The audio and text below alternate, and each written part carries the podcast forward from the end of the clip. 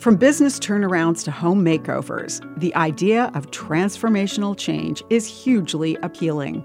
I'm Bonnie Sala with Reset. When something is an easy fix, we love change. But when it comes to transformational personal change, the old saying, no pain, no gain, usually applies. It's hard to change ourselves, and it's impossible to change someone else. God, on the other hand, specializes in transformational change. Scripture says that anyone who belongs to Christ has become a new person. The old life is gone, a new life has begun. God's transformation in a person's life is so complete that sometimes a person is unrecognizable in their new state.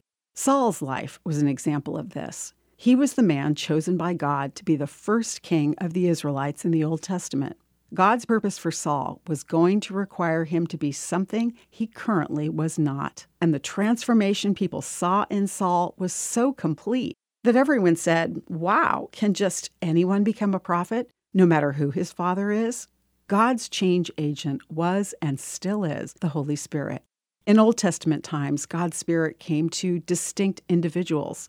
God told Saul, The Spirit of the Lord will come powerfully upon you and you will be changed into a different person. Today, the Holy Spirit lives within the person who surrenders their life to Jesus' leadership. But transformation always begins with a yes. Yes, we need to say. Yes to your way and your means. Don't limit what God can and wants to do through you with doubt, hesitancy, fear, or just plain disobedience. I'm Bonnie Sala with Reset.